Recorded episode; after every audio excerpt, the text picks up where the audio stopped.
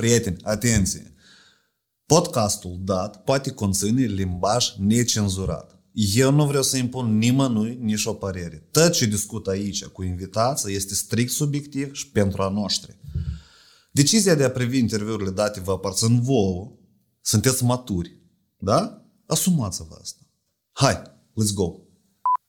Când și cum are voie antreprenorul să scoate bani din firmă? La începere, când începi să formezi un buget, trebuie să începi și ce mai controlabil. Cel mai controlabil este cheltuiala. Și cheltuiala tu ai cursul concret. 5.000 ori 5 luni, asta fac 25.000 de euro. Un milion. Ce se întâmplă dacă eu nu gândesc așa? Te împuști în chișor.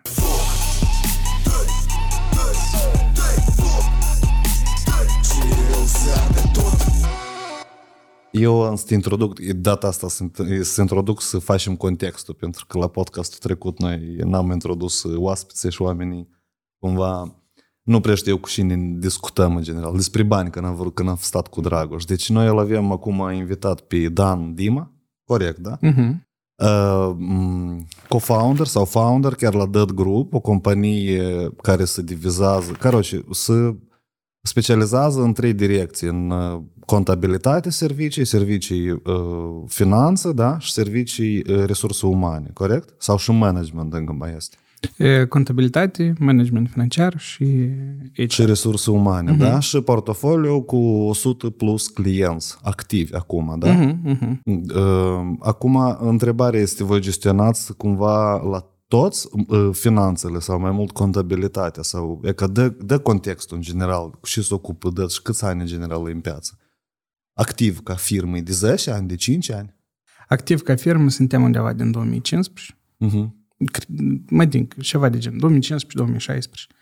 Cei mai mulți clienți oricum sunt în domeniul contabilității. Pe partea de management financiar, el cumva, ca în marketing, da, funnel-ul se îngustează. Uh-huh, uh-huh și aveam, nu știu, în jur de 25-30 de companii care lunar prestăm servicii de management financiar și resurse umane e ceva între management financiar și contabilitate și hmm, pentru că foarte multe companii au nevoie, fie că sunt mici, fie că sunt mari, uh-huh. și iarăși complexitatea resurselor umane sau serviciilor date diferă de la cât de mare companie. Dar diferența între servicii contabilitate și servicii de management financiar care? Adică eu intuiesc că mulți uh, se limitează și se opresc, deși își spui tu că e funnel, pentru că majoritatea au nevoie de servicii contabile, că asta e cerere de la stat, dar managementul financiar e un produs care e cu un alt grad de conștientizare cumva. Uh-huh. Care e diferența între ele, că radicală, deși trebuie să le ai pe amândouă, dar nu numai una, de exemplu? Și când trebuie să o ai pe a doua? Eram la, la un eveniment corporativ, invitat o companie, am plinit 5 ani. Și-au făcut evenimentul și cumva de, s-a apropiat după asta gazda și a spus că la noi cumva s-a prindit așa ca copiii și care vor să facă nuntă și au făcut-o din banii lor. Cumva există se vede că sunt făcute din banii copiilor. Apoi că companiile care fac singur management financiar, se vede că e făcut uh, singur de dânsii. Poți să-ți faci singur site? Da, poți, numai că dacă nu ești designer, să primească urât sau n-a, n-a să mhm, lucreze. Uh-huh. Fix așa și cu management financiar. Diferența între contabilitate și management financiar e că contabilitatea este o, doar o componentă, nu știu, de vreo 30% din total management financiar care trebuie să aibă companie. Am înțeles. Mm, și companii, contabilitatea înregistrează ce s-a întâmplat, dar management financiar trebuie să răspundă la întrebarea și vom face pe viitor. Mm-hmm. Uh, e gine ce s-a întâmplat, nu e gine ce s-a întâmplat, cum să facem în viitor, să facem cât avem noi nevoie sau cât eu vreau și tot așa mai departe. Există directorul companiei și directorul companiei uh, să gândește cum să o iei înainte, uh-huh. cum să gândească pe viitor, să găsească căi noi și tot așa mai departe. Și există directorul financiar a companiei care se gândește cum să asigure toate riscurile și cum să facă așa ca directorul să-și atingă scopurile setate, să, să o poată lua hăisa înainte, să o mhm. poată uh-huh. avansa în viitor. Eu cred că cam asta e așa la general, metaforic, despre management financiar. Dar și presupune, e ca uh, managementul financiar și presupune el ca și componente. Eu, deci, reformulând ce ai zis tu, asta tot așa și cum afacerea ar vrea servicii de targeting, publicitate țintită, dar managementul financiar ar fi ca o strategie întreagă de marketing care cuprinde și content marketing pentru blog, și publicitate pe outdoor, și canale Instagram, TikTok, generare de conținut, dar asta e pur și simplu o componentă, e targeting. Uh-huh, da? uh-huh. Tot așa cum cel mai popular tip de serviciu în marketing digital, asta e țintiți în publicitate, într-un fel. Dar totodată ele mai cuprinde tot multe direcții. Eu, uh-huh. așa am aliniat cu domeniul meu de activitate. Uh-huh, uh-huh. Acum, uh, iată, ok, managementul financiar, el trebuie de la bun început să iei compania. Eu, de exemplu, cu startup care l-am făcut eu, l-am îngropat acum mai mulți ani, apă, managementul financiar a meu era strict, în, nu știu, în cinci rânduri de cifre. Că uh-huh, uh-huh. Eu nici nu știu cum am legat cifrele și ele, că eu nu am bază niciuna, dar asta era că e ca cheltuie în site atâta, în asta atâta, buget marketing atâta, cam asta și-a fost tot managementul financiar. Că când deschizi firmă în general, el trebuie managementul ăsta financiar sau nu? La nivel de startup, spunem. Da, da. E su- super important managementul financiar la nivel de startup. Doar că după asta îți dai seama că în genere nu-i, nu cum ți-ai planificat deloc. Deci, la nivel de startup, tu ca și antreprenor ai nevoie să intri în esență foarte bine cu veniturile, cheltuielile tale. Uh-huh. Foarte important fluxul de bani, da, cash flow, ca să știi în ce lună și câți bani să ai nevoie.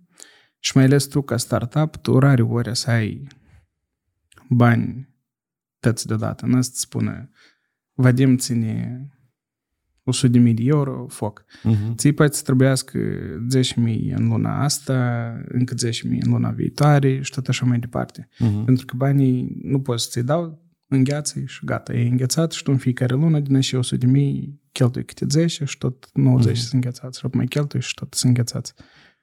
Pentru că ajungi la management financiar ineficient. Deci, atunci când începi o companie, trebuie să știi sau trebuie să ai pe foaie, trebuie să ai calculat sau trebuie să vizionezi exact momentul când tu să începi să nu ai nevoie de bani din afară. Uh-huh.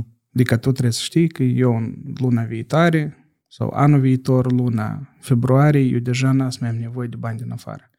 Pe urmă, în luna iunie, eu deja pot să încep să achit dobândă la împrumuturi care le-am luat. Uh-huh. Și după asta, peste trei ani, te, termin să dau toate împrumuturile, ceva de genul ăsta. Adică tu, din start, îți faci o previziune clară e, a activității tale. Noi, majoritatea companiilor își fac pe foaie o schiță, de exemplu, vând pahare, uh-huh. e că cât le cumpăr, e că cât le vând, e, și e că cât îmi iese la sfârșit. Выгодно, выгодно. Gata, uh-huh. am plecat. Pe când nu iau în considerare că paharele este, de exemplu, eu trebuie să achit acum o sumă, trebuie să îngheț banii ăștia la vamă, ca să ne aducă din China, de exemplu, paharele și trebuie să-i achit 50% în avans, 50% când ajung, sau momentul este așa, pe urmă când le vând, la mine, de exemplu, să le pot vinde cum într-o lună, uh-huh. și când le vând, eu le vând cu termen că trebuie să încasez încă peste o lună. Adică eu trei luni aproape că stau fără bani.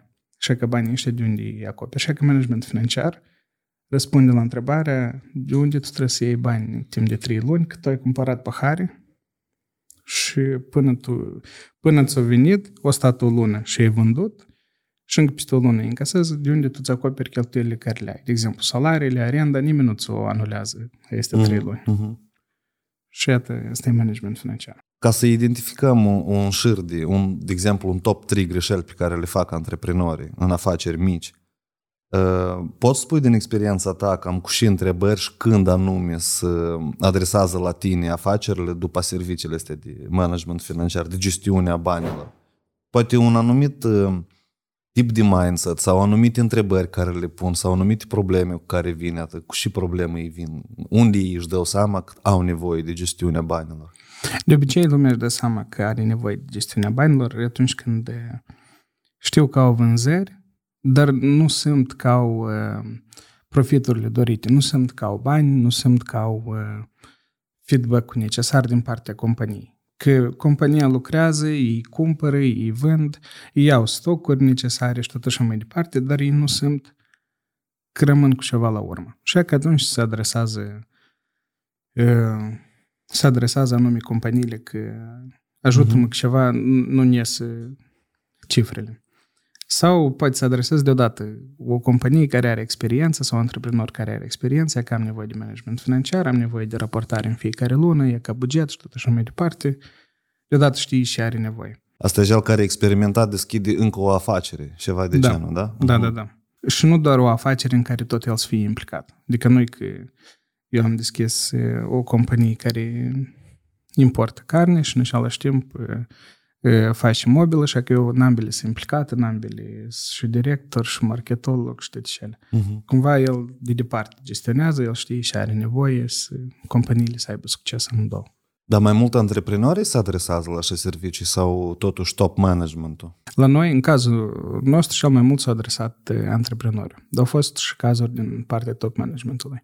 Uh-huh. Desori top, top managementul conștientizează că uitați, nu îmi lipsește partea asta la companie, dacă să angajăm un director financiar, asta ne costă prea scump. Uh-huh. Și atât se adresează la noi că suntem în outsource, lor nu le trebuie 100% un director financiar pe loc și noi putem să le acoperim toate aceleași întrebări la distanță. Ok, dar revenind la ideea asta cu momentul în care ai mult cash, încasezi mult, gen, eu știu că mulți după încasări cumva să, să, uh, să conduc după încasări. Deși ei încep ajunge, adică ajung în situația în care uh, ei încasează mult, dar nu au nimic bani. Adică în momentul în care ei vin cu problema asta la tine și uh, tu iei în lucru, ce probleme de regulă uh, depistezi tu? Că ei cheltuie prea mult sau că ei, prețul nu l-a stabilit corect sau care sunt problemele? La general? mulți prețul nu e stabilit corect, nu e reajustat după e, situația actuală. La mulți nu e nu-i luat în calcul corect termenul de termenul negociat cu clienții sau cu furnizorii de plată. Am înțeles. Deci sunt mai multe tipuri de contracte care prevăd mai multe dăți diferite perioade de plată, da? Uh-huh. Care nu sunt comode și nu coincid cu încasările. Una, mai scurt, noi aveam un ciclu a banilor, da? Din momentul în care noi dăm bani pentru a cumpăra marfa, uh-huh. e, banul a ieșit. Și până a intra banii înapoi de la client, trece o perioadă mai îndelungată. Uh-huh. Și deja de la companie la companie. De exemplu, în cazul la Linela, să presupunem, da? Uh-huh. La Linela poate fi termenul mai scurt din casarea banilor, pentru că tu deodată achiți când te duci să cumperi ceva de la dânsei. Uh-huh. Dar în cazul în care e o companie B2B, a și poate fi termen de 30 de zile plată. Și că eu am cumpărat, am vândut și încă 30 de zile trebuie să aștept uh-huh. și atât perioada asta în care o aștept, nici poate să nu ne ajungă bani. Și că desori la companie nu le ajunge bani. Și pe hârtie ei sunt profit, de sunt dificultate de, de plată. Și că ajunge că furnizorul și are, dă, dă bani, dă nimic nu ne-a achitat, dă un salariu trebuie să achit. Uh-huh. Și banca în zice să achit. Deci, ca și rezultat, asta se întâmplă așa, că compania cumva întârzi cu plata salariilor sau întârzi cu plata pentru furnizori, da? Sau întârzi cu plata impozitelor sau impozitele prima dată tot e prioritar să apichită. De obicei, impozitele nu prea se prioritizează printre primele. Adică nu e în top. Aha. Adică dacă ai bani, plătești. Dacă nu ai bani, mâini, da? Până statul nu te penalizează cumva. Până singur nu-ți scoate, dacă nu ai bani. Dar oricum, nu, de exemplu, noi trebuie să achităm impozitele pe 25, dar salariul trebuie să-l achităm pe 30, să presupunem. Uh-huh. Și tu știi că n-ați mai încasezi bani. Asta e tot. Și tu achit salariul, bineînțeles că ți e important angajații să-i uh-huh. păstrezi. Uh-huh. Și până pe data de 5, când încasezi bani la clienți, achiți impozitele și mici penalități care îți mai apar. Sau statul singur își scoate când și cum are voie antreprenorul să scoate bani din firmă? Pentru că una din probleme care am observat-o eu e că mulți confundă persoana fizică cu persoana juridică și în momentul în care deschid firmă, apă încasează anumiți bani și îi scot, cam lunar îi scot cumva din firmă. Iată, și daune pot să aducă strategia asta și cum trebuie treptat de o schimbat și cum e corect să o schimbi în general. E că asta e una din întrebări care concret ține de director financiar. Cumva el trebuie să țină control pe asta când să achite uh, dividende fondatorilor. Mhm. Decizia de a de a distribui dividende. Asta e una din întrebările directorului financiar. Um, E, e super de la caz la caz. În companii mici e mult mai simplu de, de luat deciziile astea. În companii mari e mult mai complex și iarăși de- depinde mult de ciclul ăsta a banilor. Da? Dacă Mhm. noi suntem în... Chiar dacă avem profituri mari, dar toți banii sunt băgați în stocuri, noi la muș trebuie să achităm salariile, noi n-am să luăm decizia să dăm dividende. Mhm. Asta e unul. Dar doi, la noi de obicei, oamenii de afaceri, când deschid o companie, asta e pe companii mici. De obicei e, și eu pe dividende ca să nu-și iei salariu. Mhm. E, Și asta ce înseamnă? Asta înseamnă că e, salariul, dacă se impozitează la suma netă de, nu știu, vreo 45%, dividendele, nu știu cât e, 6% și plus impozite pe venit. Și atât în cazul dat, e, m, apare o, O un- dilemă. un, in- cumva, o incomoditate pentru management financiar corect a companiei. Mhm. Ce concret asta presupune? Administratorul companiei și fondatorul companiei trebuie să recunoască 100% că sunt doi oameni diferiți. Chiar dacă eu sunt fondator și administrator, Mhm. în cadrul unei companii, eu total mă dezic de combinarea asta împreună și eu pur și simplu cu- recunosc, eu ca și administrator, eu unele decizii, ca și fondator, altele decizii. Amu, ca și administrator, eu sunt angajat Mhm. Și eu trebuie să obțin salariu. Astfel, în mod normal, la o companie, tu ca și administrator trebuie să pui un salariu cu care ești confortabil. De ce? Pentru că imaginează că ești, de exemplu, un fondator Mhm. a companiei, dar tu faci exit din dânsă Mhm. Mhm. și uh, te implici, îți implici timpul în altă parte. Dar aici oricum trebuie un administrator să fie și tu să angajați din altă parte. Mhm. Și atunci oricum cheltuiala cu administratorul va fi.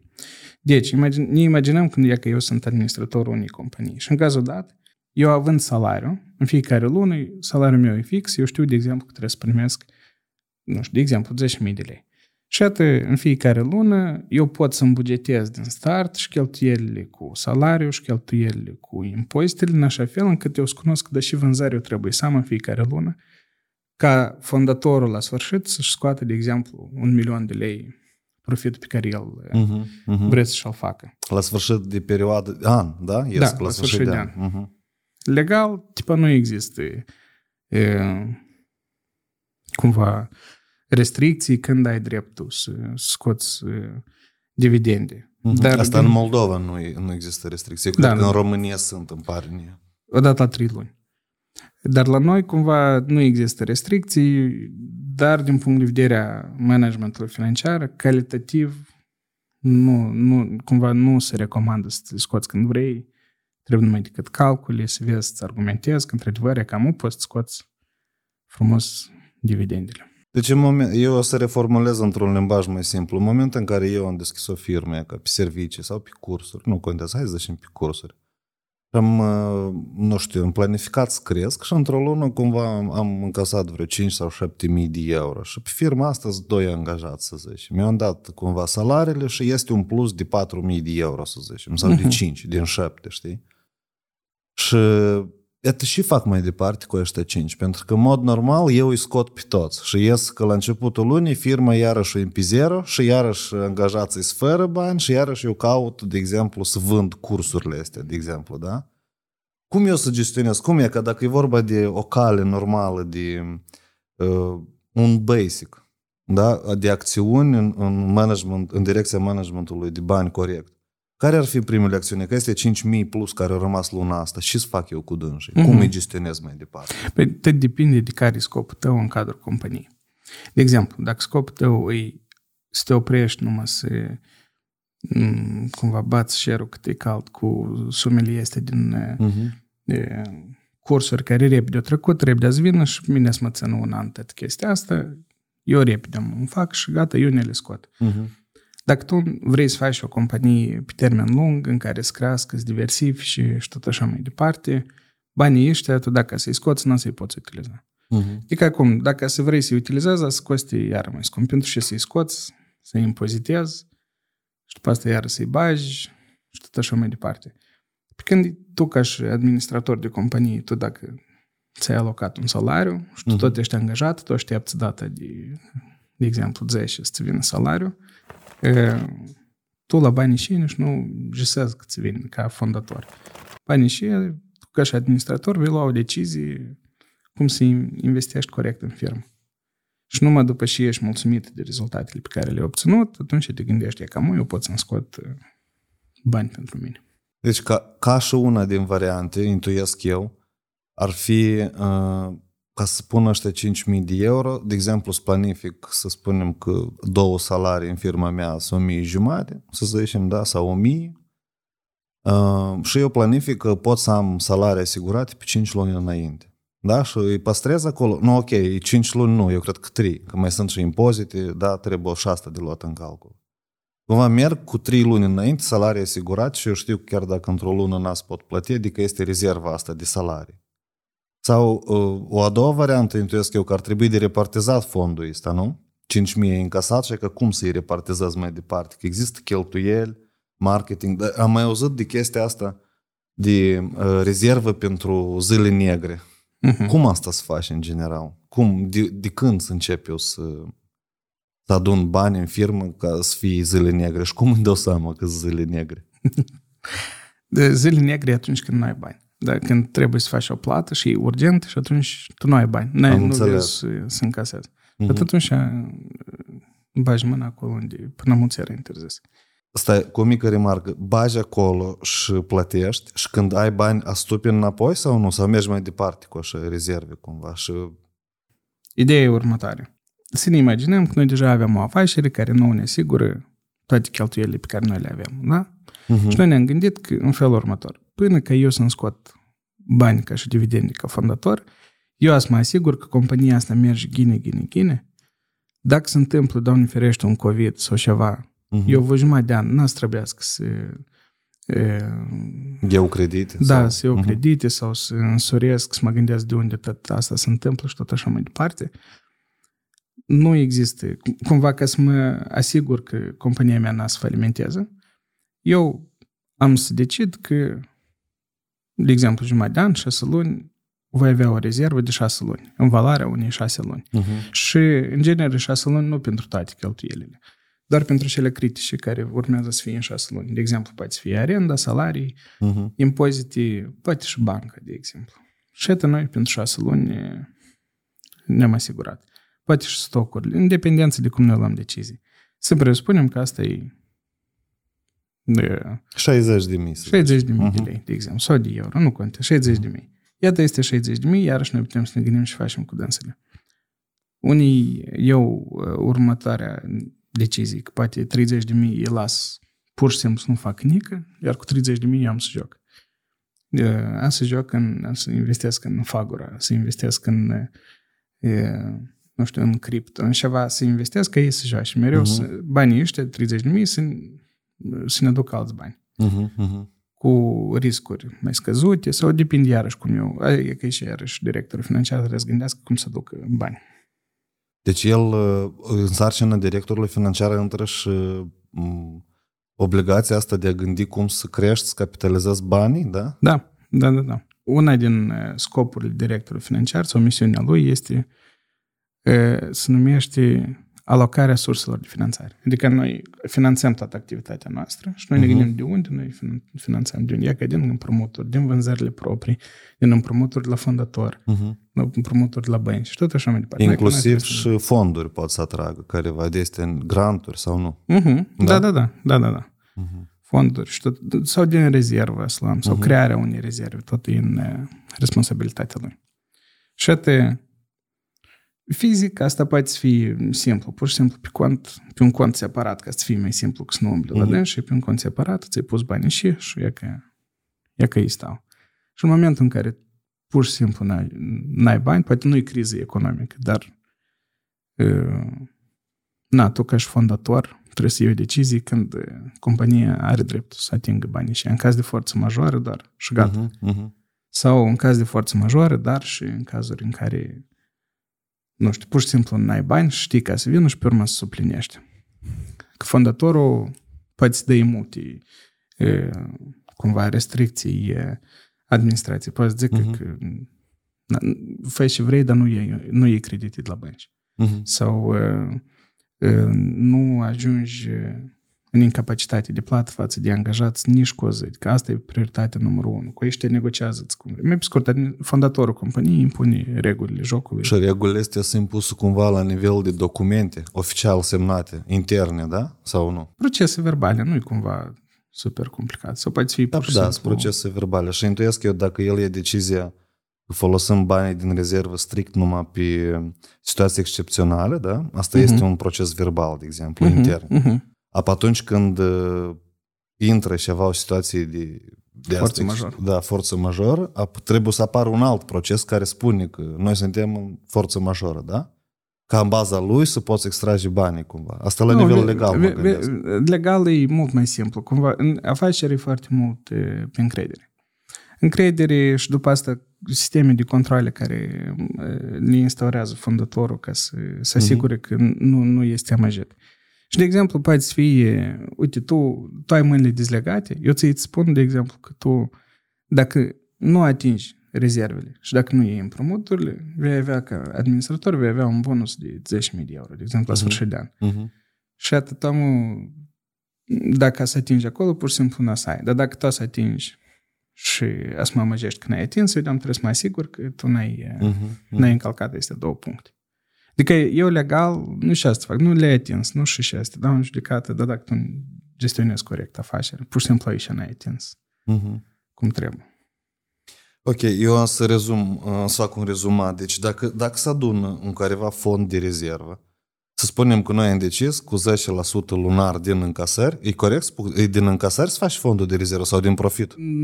Nu, fondul de rezervă există, dacă, mai pe scurt, noi nu vorbim de partea legală. Uh-huh. Noi vorbim de partea operațională. Mhm. Cum vrei să o faci.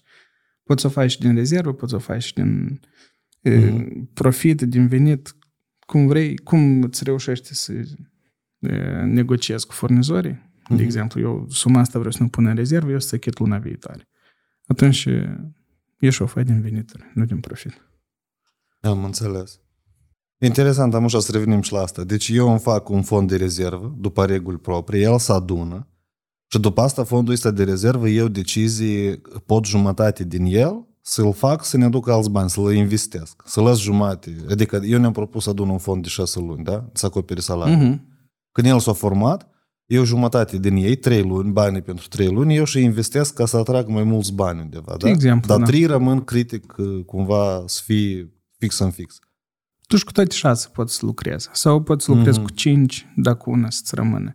Dar, mm-hmm. iarăși, depinde de cum vrei așa faci. Dar atât depinde de nivelul de risc. Poate, de exemplu, să investești în ceva și e foarte puțin eh, probabil ca să arzi. Uh-huh. Dar venitul e de 1-2% anual, ceva de genul ăsta. E că, uite, în marketing sunt așa concepte, așa un, o chestie ca benchmark, industry benchmark, de exemplu. Asta sunt cumva uh, cifra de aur la care te raportezi tu din industrie, fie dintr-o țară, fie dintr-o regiune, fie globală, da? Să spunem că benchmark-ul pe CTR, pe conversia unui landing page internațională e de 12%, da? Și tu când vrei să-ți măsori eficiența unui landing page, tu ai raportul, de, ra, raportul ăsta la un research mare și te compari cu dânsul și înțelegi, ești bine tu față de media internațională sau nu bine. Asta ca să înțelegi cumva că tu spui că faci cum vrei, da? Adică landing page iarăși eu tot pot să-l fac cum vreau și să-l scriu cum vreau, dar eu trebuie cumva să-l măsor vis-a-vis de și. E că aveți voi cumva niște benchmark-uri sau niște scheme standard cum poți să iei așa decizii în lucru? Tu zici, mine mă sperie când spui că, că poți să faci cum vrei și eu intuiesc că antreprenorul faci cum vrei, dar pe album ajung, ajunge să greșească. Nu există teorii economice care îți dau reguli, dar eh, ele sunt reguli anume concret, dacă citești oriunde n-ai citi, despre regulile unui indicator concret, apoi spune că de obicei singur îți setezi cum ți ții confortabil Mhm. uh-huh. să ai indicatorul ăsta, dar iată, unele companii poate să vrei să nu depășească cifra 1 uh-huh. sau cifra 0.5 și tot așa mai departe. Adică e important să fii confortabil cu indicatorul ăsta, pentru că la fiecare companie super diferit. Poate fi o companie, de exemplu, noi suntem ambii în domeniul de retail, de exemplu. Tu uh-huh. ești Forșet și eu sunt Linela, de uh-huh. exemplu. Uh-huh. Avantajul e că tu ai produsele tale cu care tu lucrezi și ai cumva preț preferențial pe produsele X, uh-huh. dar la mine, de exemplu, poate fi avantajul că fondatorii mei au foarte, foarte, foarte mulți bani, uh-huh. de exemplu. Uh-huh. Și atât eu având foarte, foarte, foarte mulți bani, eu pot să cumpăr din timp uh, sau pot să achit în avans foarte multe achiziții uh-huh. și stocuri, în așa fel încât eu să-mi dau în jos preț foarte tare. Pentru că dacă eu, el nu-mi dă termen de plată, eu îi achit încă și în avans, el îți vrei să-mi dai preț mai jos. Uh-huh. Și eu pot uh-huh. să negociez preț mai jos. Și în cazul dat, e că eu ajung să fiu în competiție la prețul ăsta, considerând că eu am foarte, foarte mulți bani. Și, de uh-huh. exemplu, na, indicatorii economici a tăi și a mii, poate a tăi sunt mai buni, dar a mii, eu sunt confortabil cu a mii și eu o să fac mai mult treabă uh-huh. pe termen lung. E foarte diferit de la companie la companie. Și foarte mult, la foarte mulți, na, iată, chiar și azi, o companie nouă, analizăm și indicatorii se sunt distorsionați, sunt foarte e, piste acceptate de, de uh-huh. general, de piață și spune. Dar ei sunt confortabili cu asta și îi cunosc. Ei, bineînțeles că ei trebuie să, să scadă riscul, dar na, până în situația așa, parcă nu vede că ceva se întâmplă rău. Ok, înțeleg. Deci un fel de modele clare, pentru că oamenii știi cum, îți deprinși să găsească modele clare, că dă o formulă cum ar fi 30, 30, 30, 10. 30% din fond încolo, salarii 30 încoace, adică nu-ți este formule. Tu poate ai observat tu cumva în activitatea ta cumva o tendință din, din partea pieței sau o tendință din partea anume afacerilor, cum se repartizează? Sunt, sunt, sunt. De exemplu, sunt diferite recomandări, dar ele iarăși nu se cumva nu e o consiliere financiară legală. E pur și uh-huh. simplu, uite, e că cum ai putea să faci, ia în considerare. Poate uh-huh. să spunească. Dar dacă nu să spunească, e gena ta. Nu, clar. Dar este, de exemplu, cu cum ai putea să joci în investiții. Este regula 90-10, unde 90 tu investești în ceva super safe, cu uh-huh. risc minim și dobândă foarte, foarte scăzută, de exemplu 5% uh-huh. anual. Dar cu 10 tu faci uh, investiții uh, de astea riscante, riscante uh-huh. nebune, care dacă le-ai uh, ars, tu peste un an ajungi tot la cifra inițială pentru uh-huh. dobânda din primul caz. Dar dacă tu ai împușcat, tu îți asiguri prin 5 ani înainte. Am înțeles. Și că asta e una din metode 90-10 și asta atunci când tu ai bani și vrei să investești, dar nu te pricepi tare în investiții. Și asta e una din metode pe care poți să o folosești. Dar un investor adevărat niciodată n-ar merge pe 90-10. Adică el știe, în asta investesc, în asta nu investesc. El analizează din spate cumva, cred că, da, are uh-huh. o expertiză proprie de analiza pieței, intuiesc uh-huh. eu. Ok, bun. Așa, mine tot mă interesează repartizarea bugetelor. Adică, deși mă interesează, pentru că una din probleme care eu m-am confruntat în piață asta e că afacerile foarte greu, afacerile mici, foarte greu ajung și nu știu, de regulă, în general, nu știu nimic. La ochi formează bugetul de marketing, de exemplu, uh-huh, da? Uh-huh. Și poate ai văzut tu sau cunoști tu situații în care, care ar fi media, pentru că eu am luat deja de la companii mai mari că media de marketing ar fi în jur de 10%, da? Din, și iarăși, aici iarăși e diferență. 10 din încasări sau 10 din cheltuieli sau 10 din profit, fiecare iarăși diferit cum va face. Uh-huh. Adică cum ar fi în, în mare parte din experiența ta și repartizare fac afacerile în marketing? Cât buget pun? Uite, de obicei, dacă să vorbim de uh, companii mici, noi acum vorbim doar de companii uh-huh. da, mici da, și da. vorbim despre formarea bugetului unei companii mici. Uh-huh. Și trebuie să luăm de cum asta are loc, de fapt.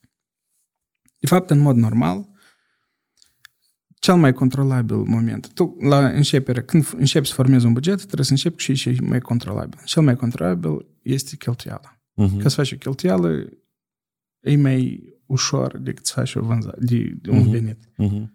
Majoritatea cheltuielilor care sunt, sau sunt două tipuri. Este cheltuială fixă, concretă, care tu știi că în fiecare lună ieși aici. Sau Mhm. tu știi măcar și cheltuială va fi și când va fi într-o perioadă anumită. Mhm. Și sunt cheltuieli care depind de vânzare. Și noi le știm, de exemplu, că ele sunt un anumit procent. 3%, 4%. De exemplu, să zicem că metoda de impozitare e 4% pe venit și e că o cheltuială variabilă pentru noi e 4%. A, adică e rămâne tot 4%, dar pur și simplu depinde de cât de mult venit ai, da? E Da. crește ca sumă. Da. Nu ca procent, dar ca sumă. Ca în sine, sumă, Că da, e da. procent. Mhm, am înțeles. Mhm, mhm. Că tă e variabilă. De- Tipa, nu-i sumă fixă. Da? Da, Mhm. da, da, da. Sau, de exemplu, e, la vânzători poți să dai un 3% din vânzări, de exemplu. Și Mhm. atât iarăși 3% din vânzări. Mhm. Și ea că e tot e controlabilă. Adică noi începem cu cheltuielile și le punem pe hârtii și cheltuielile noi să avem. După ce identificăm și cheltuielile să avem, tu ca și fondator trebuie să răspunzi la... trebuie să uh, ответить перед uh, asta companiei, da? Tu trebuie să, slova pățăna, să dai Mhm. când tu să faci vânzările anume a este ca tu să nu fii în pierdere. Mhm. Sau tu ca și fondator, în cazul dat, tu după ce vezi toate cifrele astea, ca și fondator începi să te gândești să ieși din operațional. Mhm. Să nu...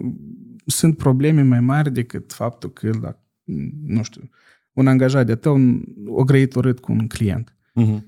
Și atât tu, ca fondator, atunci, tocmai, după ce vezi toate cifrele astea, după ce vezi și venituri, tu trebuie să faci, stai că eu la mine și 80% nu sunt din ce își fac acum, Mhm. eu o să trebuie să fac în viitor. Mhm.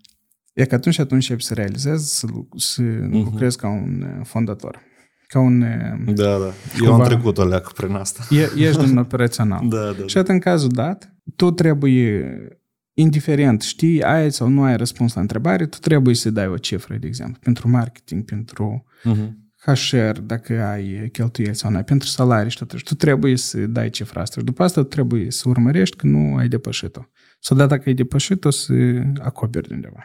Iarăși, în marketing sunt două tipuri, da? Sunt tipuri care, sau vân- m, cheltuieli de marketing care ți îți aduce direct vânzări și vânzările tale depind de marketing Mhm. și sunt campanii care tu le vei face cu alte scopuri. Mhm. Și atât în cazul dat, noi iarăși divizăm. Și cel mai ușor de răspuns la întrebarea și cheltuieli de marketing în ads-uri tu ai ca să atingi nivelul de vânzări care tu vrei să-l faci. De, de exemplu, ca eu să fac 500 de lei venit, ne trebuie să bag 100 de lei în ads-uri. Mhm. Și atât o parte a bugetului de marketing noi îl avem. E roiul, adică într-o roasul. Da, Mhm. da, da, da. Și după asta următoarea întrebare, dar cât îți rămâne pentru restul, de exemplu? Sau ești confortabil să cheltui în awareness suma asta Mhm. de bani? Mhm. Sau ești tu gata să jertfiești cu profitul anului curent, pentru că în viitor tu probabil o să primești mai mult, pentru că ai achitat uh, să te duci la Вечерний Ургант, de exemplu. Mhm. Mhm. Și atât, este, sunt întrebări care... La emisiune de PR, adică Da. o investiție în PR. Da, da, Mhm. da, da. Și atât, aici tu de-am trebuie să răspunzi la întrebări. Dar de unde eu ne acoper? Poate ne acoper din fondurile proprii, din împrumuturi, din eh, profitul anilor precedenți. Mhm. Că eu nu ne-am scos banii, așa că eu ne acoper în anul ăsta. Nu e atât. Ok, deci așa că, iarăși să rezum, dacă aș vrea să văd o situație financiară așa cât de cât brută, da? Trebuie mai întâi cheltuielile fixe asta, dacă am arendă sau nu am. În primul rând locație, pe urmă dacă am oameni în echipă sau nu și îi plătesc cu salarii, intuiesc eu, da? Ca să tot Mhm. e fixă. Mhm. Poate am abonamente la anumite tooluri de lucru, ca Zoom sau, mă rog, Asana Mhm, sau mhm. încă alte chestii, uh, cum sunt și uh, în România tooluri de gestiune contabile, de exemplu, de astea. Am uitat Mhm. cum, ele, cum se numește. Ele sunt mai multe. Deci toate tool-urile astea tot sunt cheltuieli fixă. Sau, sau e ca aici întrebare, încă apropo, cheltuielile fixe, tool-urile, dacă le plătești în euro și sare uh, El, raport. e- el e fix. E Chiar fix, nu- da? Variabil presupune că el depinde doar de vânzare. Mhm, Și mhm. gata. Dacă a fost vânzarea, ai cheltuială. Nu a fost vânzarea, n-ai cheltuială. E că numai atunci e variabil. Ok, primul pas e fix să le scriu pe toate maximal, apoi încerc să identific alea variabile care sunt. Și cred că eu, cum adică, dacă aș identifica cum să identific variabile, aș lua cumva cheltuielile pe ultimele vreo trei luni sau jumătate de an și să văd m, cum ele variază, care cifre să, au același cumva denumire, aceeași rubrică, dar, uh, De obicei tu le cunoști. dar sumele sunt diferite. De, de obicei tu le cunoști cheltuielile variabile. Iată, asta e una din întrebări la care antreprenorii n se poate singuri normal să-și facă un buget eh, delimitând corect partea variabilă cu partea fixă. Pentru că de- na, nu, nu e de competență de, Mhm, de mhm. largă, e ceva un pic mai specific și trebuie să lucrezi cu partea asta. Ehm, Dar, da, teoretic e posibil. Și în cazul dat, ehm, tu de obicei, ca și administrator, tu le cunoști. De exemplu, să presupunem că ești în magazin eh, în mall, da? Uh-huh. Și de acolo arenda să fie e, 2000 de euro pe lună plus 10% din vânzări. Uh-huh. Și pleacă ea că 10% din vânzări e cheltuială variabilă, 2000 de euro pe lună e cheltuială fixă. Și tu Mhm, deodată știi mhm. cum să o... Asta cu totul îți repartizează tot. E tare interesant. Tu că n-ai o ofertă, deci e ca tu ca antreprenor ai ofertă din partea mea ca mall. Mhm. Că e ca tu plătești 2000 și plus 10% vânzări, de exemplu. De exemplu. da. Ab tu când percepi oferta asta, tu o percepi într-un fel. Dacă nu o pui pe hârtii, pe calcule, ab tu prețul ăsta îl divizezi în două, ies. Unul e fix și unul e variabil, da? Mhm, mhm. Atunci începe a reconcepe total momentul ăsta de plată, cumva Mhm, la tine. mhm. Un alt moment de cheltuială variabilă presupune, de- dar intrăm un pic în detaliu, să vedem Mhm. dacă tăiem sau nu. De ține atunci când faci însăși vânzarea. De exemplu, să presupunem iarăși, noi vindem pahare. Mhm. Atât timp cât noi am mai quitat paharele și paharele sunt la noi la depozit, noi n-am făcut nicio cheltuială. Noi am plătit și avem pahare. Valoarea paharelor se la mine în bilanț. În momentul în care noi îl vindem, la noi atunci apare cheltuială, pentru că el iese de la noi. Mhm. Și atât, atunci când apare venitul, atunci apare și cheltuiala și cheltuiala asta e vari- variabilă. Și atunci ține întrebarea de marjă. La ce marjă tu ții paharul? De exemplu, dacă noi știm că e, noi îl cumpărăm cu 10 și îl vindem cu 30, Mhm. iată marja, E de 20, da? da, da, Mhm. marja de 20. Și că noi cunoaștem că fiecare vânzare de 30, la noi apare o cheltuială variabilă de 10. Mhm. Plus 2%, Oh, plus am înțeles. plus Asta chiar e specific. Mhm. am înțeles. Deci, cheltuielile variabile, în cazul, de exemplu, vânzărilor produselor fizice, ar însemna că tu să ai cheltuieli variabile din vânzarea fiecărei unități, da? Da, și fiecare Mhm. comerț are asta. Adică Mhm. la comerț asta e specific. Am înțeles. Am înțeles. La servicii nu, nu e așa. Bun, eu încerc să identific așa schematic pe cifre, deci uh, cheltuielile fixe, cheltuielile variabile și cumva uh, identifici un minim cheltuieli lunare, da? noi identificăm cheltuielile, căroci, cheltuielile fixe sunt minimul cheltuielilor care să aibă compania. Uh-huh. Mhm. Cheltuielile fixe, nu? Uh-huh. Uh-huh. Amu, întrebarea la care trebuie să răspuns e, considerând că eu la fiecare vânzare pe care eu am să o am, voi mai avea și o cheltuială? Uh-huh. De exemplu, fiecare leu adus, eu îți mai am variabil cheltuit 30 de bani. Uh-huh. Uh-huh. Apoi că de câte ori eu trebuie să fac vânzarea, uh-huh. că eu să am 70 de bani de fiecare dată, Mhm, ca eu să ne acoper toate cheltuielile mele fixe. mhm, Ca eu să ies în zero. mhm, Asta e prima întrebare. mhm. Și de câte ori eu trebuie să vând a câte un leu ca eu să am 70 de bani profit brut, care să ne acopere cheltuielile și încă să-mi fac profitul meu. Am înțeles. Am înțeles. Deci, având 10.000 de euro cheltuieli fixă, să spunem, eu identific așa, să zicem eu vând un curs cu 200 de euro, da, un curs. Poate m, să mergem pe pahare, că e mai simplu. Pe pahare. Nu, hai pe pahare. Hai să zicem așa. Mhm, Noi îl cumpărăm cu 10 și îl vindem cu 100. mhm, Da? Ia că noi avem marjă imensă pentru asta. Noi îl producem. Când suntem producători, am găsit cum, noi îl producem cu 10 și îl vindem cu 100. Da. Da? Calculăm în euro sau în, În lei. în lei. Și cheltuielile noastre lunare spunem că sunt de 10.000 de lei tot, da? 10.000 de lei. Da. Ok. Atunci, ca să ne întorc ăștia 10.000 de lei, eu trebuie să vând 100 pahare câte 100 de lei. Dar costul este variabil, da? Iată, nu e 100 de pahare câte 100 de lei. Pentru că 100 pahare câte 100 de lei, tu o să ai 10.000 tot. 10.000. Da. Dar la fiecare pahar tu cheltui încă 10 lei. Da. Și că tu nu o să ai 10.000, dar să ai 9.000. Mhm. Și că tu o să vinzi 100 de pahare și o să ai pierderi de 1.000 de lei. Am înțeles. Deci trebuie să vând 110 pahare, cumva, ca să acoper fix în fix cheltuielile. Da, nu, nu întreabă în matematică Mhm, exactă, mhm. dar asta e ideea. Și că întrebare, prima întrebare la care trebuie să răspunzi corect e și marjă concret tu folosești. Dacă Mhm. e marja ta e 90 de lei, câte sute de procente, 900 de procente sau 1000 de procente. Uh-huh. Utilizând marja asta, considerând cheltuielile care le ai, cât tu trebuie să vinzi. Și am te gândești, dar marja ta nu e prea mică sau nu e prea, nu, nu știu, insuficientă ca tu uh-huh. să acoperi cât vrei. Tu ai unde crește mai mult. Dar dacă te uiți că la tine pe piață Vând tăti, mai ieftin, Toate paharele se vând la 100 de lei. Cum uh-huh. tu să o vinzi cu 110? Uh-huh. Și că atunci tu ca fondator sufli și mâinile și te gândești, dar cum eu îți vând scump? Uh-huh. Și atât management financiar îți spune, tu n-ai cum, tu dacă îți vinzi tot cu 100, uh-huh. tu o să ieși în zero uh-huh. sau o să ieși în pierdere. Învață-te să vinzi scump. Și că management financiar îți dă instrumentele este sau îți dă calea uh-huh. care tu trebuie să o iei. Iată este Corneliu său. Uh-huh. El avea tot două momente de astea în care el spunea că el analizează din partea concurenților, el, el analizează cam cu cât el vinde. Concurentul vinde marfa, își vinde uh-huh. marfa. Uh-huh. Și el vede deodată că, băi, tu pur și simplu mergi cu viteză mare într-un perete.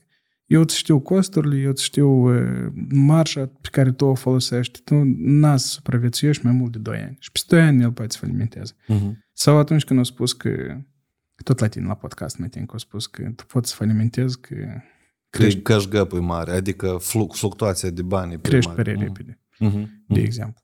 Că da. ai cerere prea înaltă. Uh-huh. Și, iată, și că toate momentele astea sunt management financiar.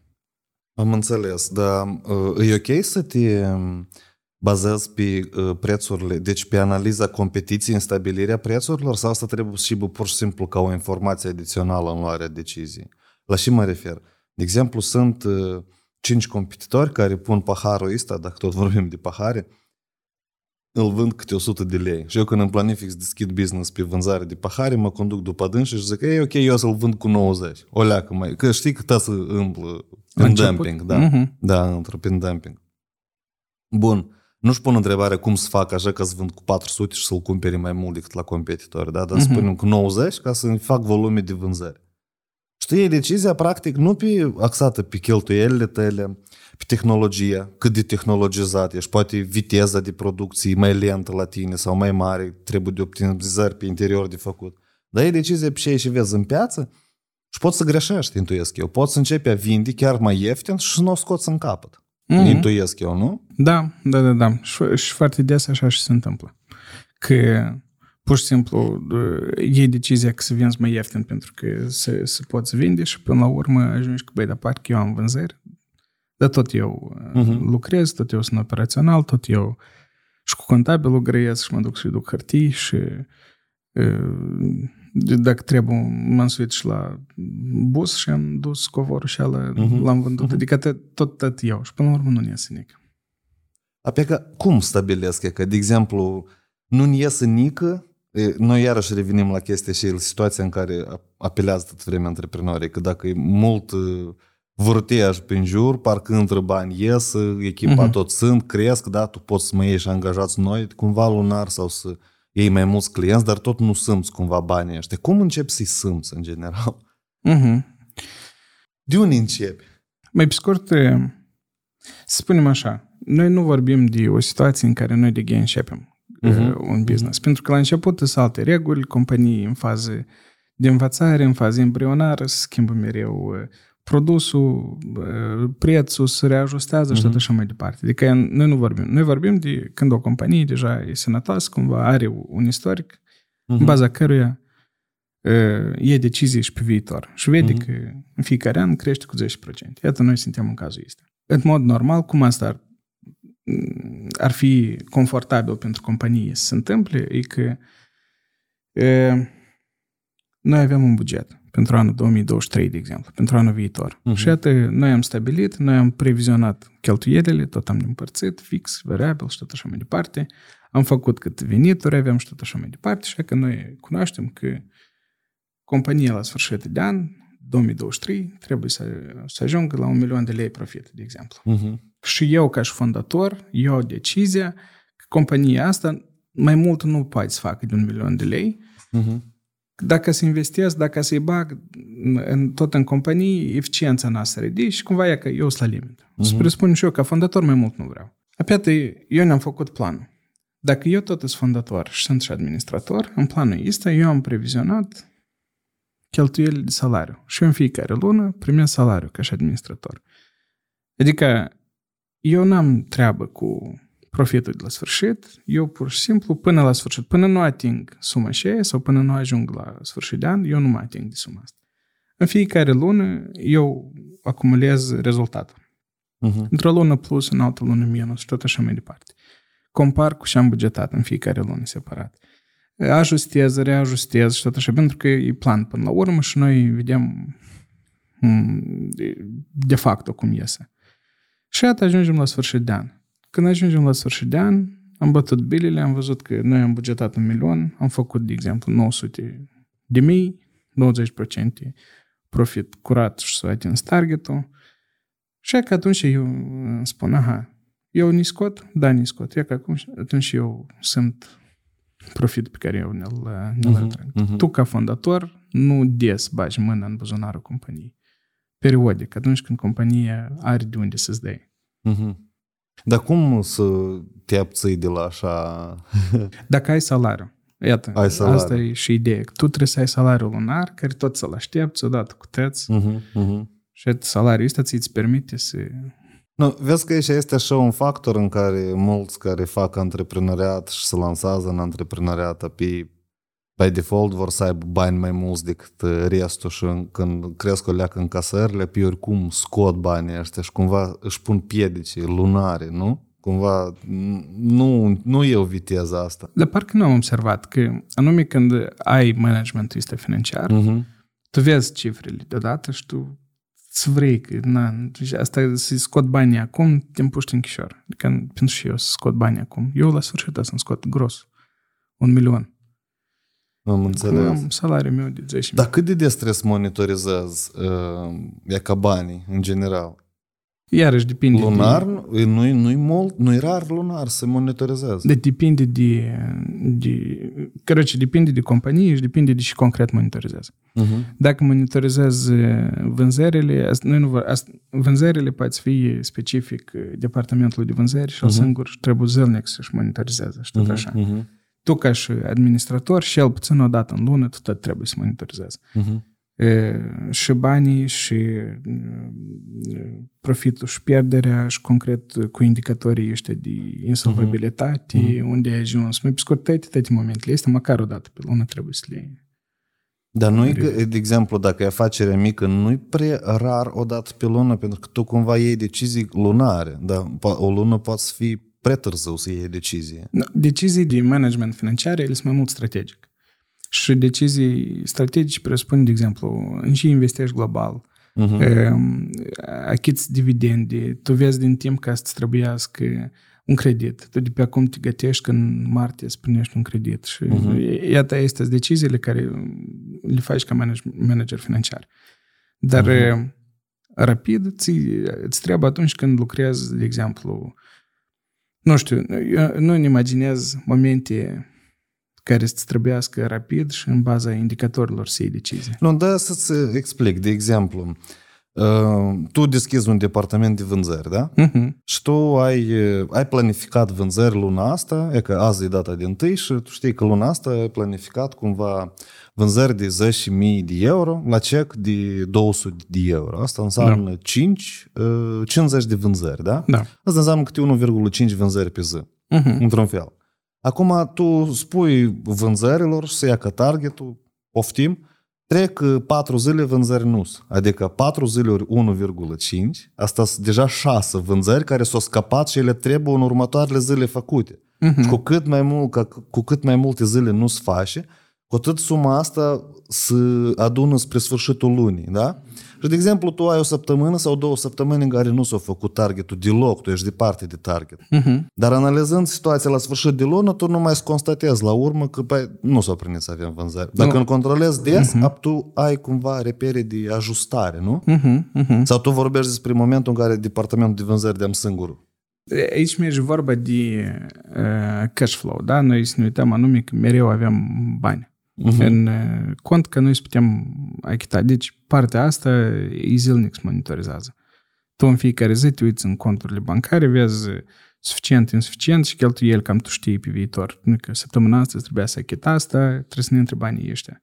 Uh-huh. Tu zilnic ești cu mâna pe puls pe partea banilor, mai ales la companii mici, fondatorul sau administratorul direct e implicat în partea asta de cash flow. Pe mine Eugen Balan în discuții tot, tot m-a pus, el are așa o tehnică tare interesantă de a comunica, că te pune într-o situație în care înțelegi că numai acțiunea ta sau inacțiunea de fapt și definește tot succesul mm, sau insucces. Mm-hmm. Știi? Și una din idei e că când erau primele teste, noi luam primii vânzători. Și el zice, nu știu ce faci tu pe vânzări, gen. Și eu zic, că uite, am luat un om și am pus un plan și el zice, și vinde sau nu vinde? Uh-huh. Zic, nu știu, dar da să vedem, să dăm o perioadă de două săptămâni și el zice, da, dacă în trei zile el nu vinde, și faci? Uh-huh. Și el tot așa, prin mentoring ăsta, încerca să mă duc pe mine la idee că trebuie să fie tot vremea planul B. Ce faci da. în caz de? Da, da, nu da, se da. întâmplă, da? Uh-huh. Și la un moment dat tu înțelegi că el zicea că trec trei zile și tu vezi că vânzătorul nu vinde. Ce uh-huh. faci? Care sunt acțiunile tale? Ai să aștepți să trei luni să treacă să înțelegi că el nu a vândut? Dacă uh-huh. tu de din trei zile vezi că nu vinde și faci mai departe. Exact, da. Sau tu știi, e, e ca întrebare cât e confortabil companie. Că, de exemplu, uh-huh. dacă tu știi că ești confortabil trei săptămâni să aștepți el să împuște, vânzătorul să împuște, pentru că, în всякий случай, eu în luna asta, eu o să mai am încă de unde achita. Uh-huh, uh-huh. Și trei săptămâni eu stau cu speranță, că antreprenoriatul mereu e cu speranță. Eu o să, a să iei, a să iei. Și atât, trei săptămâni eu sunt confortabil că vine din altă parte. Dar dacă uh-huh. nu vin, cumva, mai pe urmă, să mă gândesc mai încolo, cumva. Sau o să am alt plan B, plan C, uh-huh. Uh-huh. nu vândut și o să-l dau afară. Să trebuiască, iarăși, să, să caute de unde, de unde mă finanțează. Înțeleg, vezi că aici mai, mai este un detaliu interesant. Mm, el mai mult cred că de management ține. Dacă tu îți permiți să o lună cumva, e ca să, să ai de unde, și în timp de o lună, omul din vânzare începe să deprinde să vândă pe anumite targete. Sau e ca așa cum îi primește. Dacă nu are targeturi și control regulate, uh-huh. cumva are, își formează un stil de lucru. Și atunci când toți trebuie să ridici targeturile, omul ăsta să simtă inconfortabil cumva uh-huh, să o facă uh-huh. și tu să-l pierzi ca angajat, pentru că el nu o să tragă toată creșterea asta. El de la început nu a fost pus cumva în, în condiții foarte clare, știi? Noi despre asta discutam. Bun, eu mă bag deja în management. Revenind înapoi la bani, și mă interesa mă încă pe mine mm, despre uh, greșeli am discutat, despre bugetarea de marketing tot am discutat, cum formezi bugetul de marketing. Dar că din punctul tău de vedere, cum formezi bugetul de marketing? Din punctul meu de vedere, în afacerile mici, în, în primul rând trebuie și o perioadă de A-B testing, în fapt și de testări în piață de eduri, iarăși trebuie să ți le propui în funcție de câți bani vrei să vii, ca să, să-ți formezi propriile benchmark-uri de care uh-huh. am mhm. zis, da? Tu ai, spus, tu ai încercat o campanie, a doua, a treia, și media la toate trei campanii îți arată că click e, de exemplu, un leu, vânzarea e șapte lei, da? Dintr-un convertor uh-huh. din landing page. Și că în funcție de a este, conversie, trafic, costul la trafic, conversia și costul la lead sau potențial client, îți bugetezi mai departe. Adică afacerea mică nici nu trebuie să gândească la PR și awareness. Uh-huh. Pentru că uh-huh. el e foarte scump și are un efect îndelungat, într-atât de îndelungat că tu ca afacere poți nu existi până își produci el efectul, înțelegi? Uh-huh. Uh-huh. Tu, poți, tu, tu faci PR, începi a plăti PR scump foarte mare și da, oamenii ca conștientizează, dar vânzări nu și trei luni tu poți să te închizi, dai faliment, șapte luni când afaceri mici așa e tot, e din strâns. Uh-huh. Și atunci nu are rost să plătești PR-ul. PR-ul are rost să, cred că, să investești în PR acolo unde tu începi a ieși pe creștere, mai mult de break-even point, știi? Uh-huh. Până tu nu poți să reglezi toată tema asta, care e rostul? Adică e vorba de unit economics, de calcule de este directe. Eu cred că așa, strict pe ads. Și iarăși, dacă luăm publicitatea ca freelance, ele toate trebuie să aibă scop. Scopul e traficul, vânzările. Eu aș diviza tare clar. E că când divizez publicitatea și marketingul și vânzările, tot e mult mai clar să calculez. E foarte clar de nu, tă, nu stă tot scopurile în departamentul de marketing, pentru că în cadrul, depart- în cadrul acțiunilor de marketing tu ești nevoit să construiești niște funnel-uri și tare mult să te zăpășești la nivel de setări, pe când dacă este departament de vânzare, nu trebuie nici tu să setezi tare bine, nici tu să te complici cu audiență și nu, tu trebuie să generezi lead Punct. Știi? Atunci conversiile cumva trec în departament de vânzări. Asta am observat că e, e ciot că e Eu n-am avut. Adică nu am acum încep a descoperi subiectul ăsta.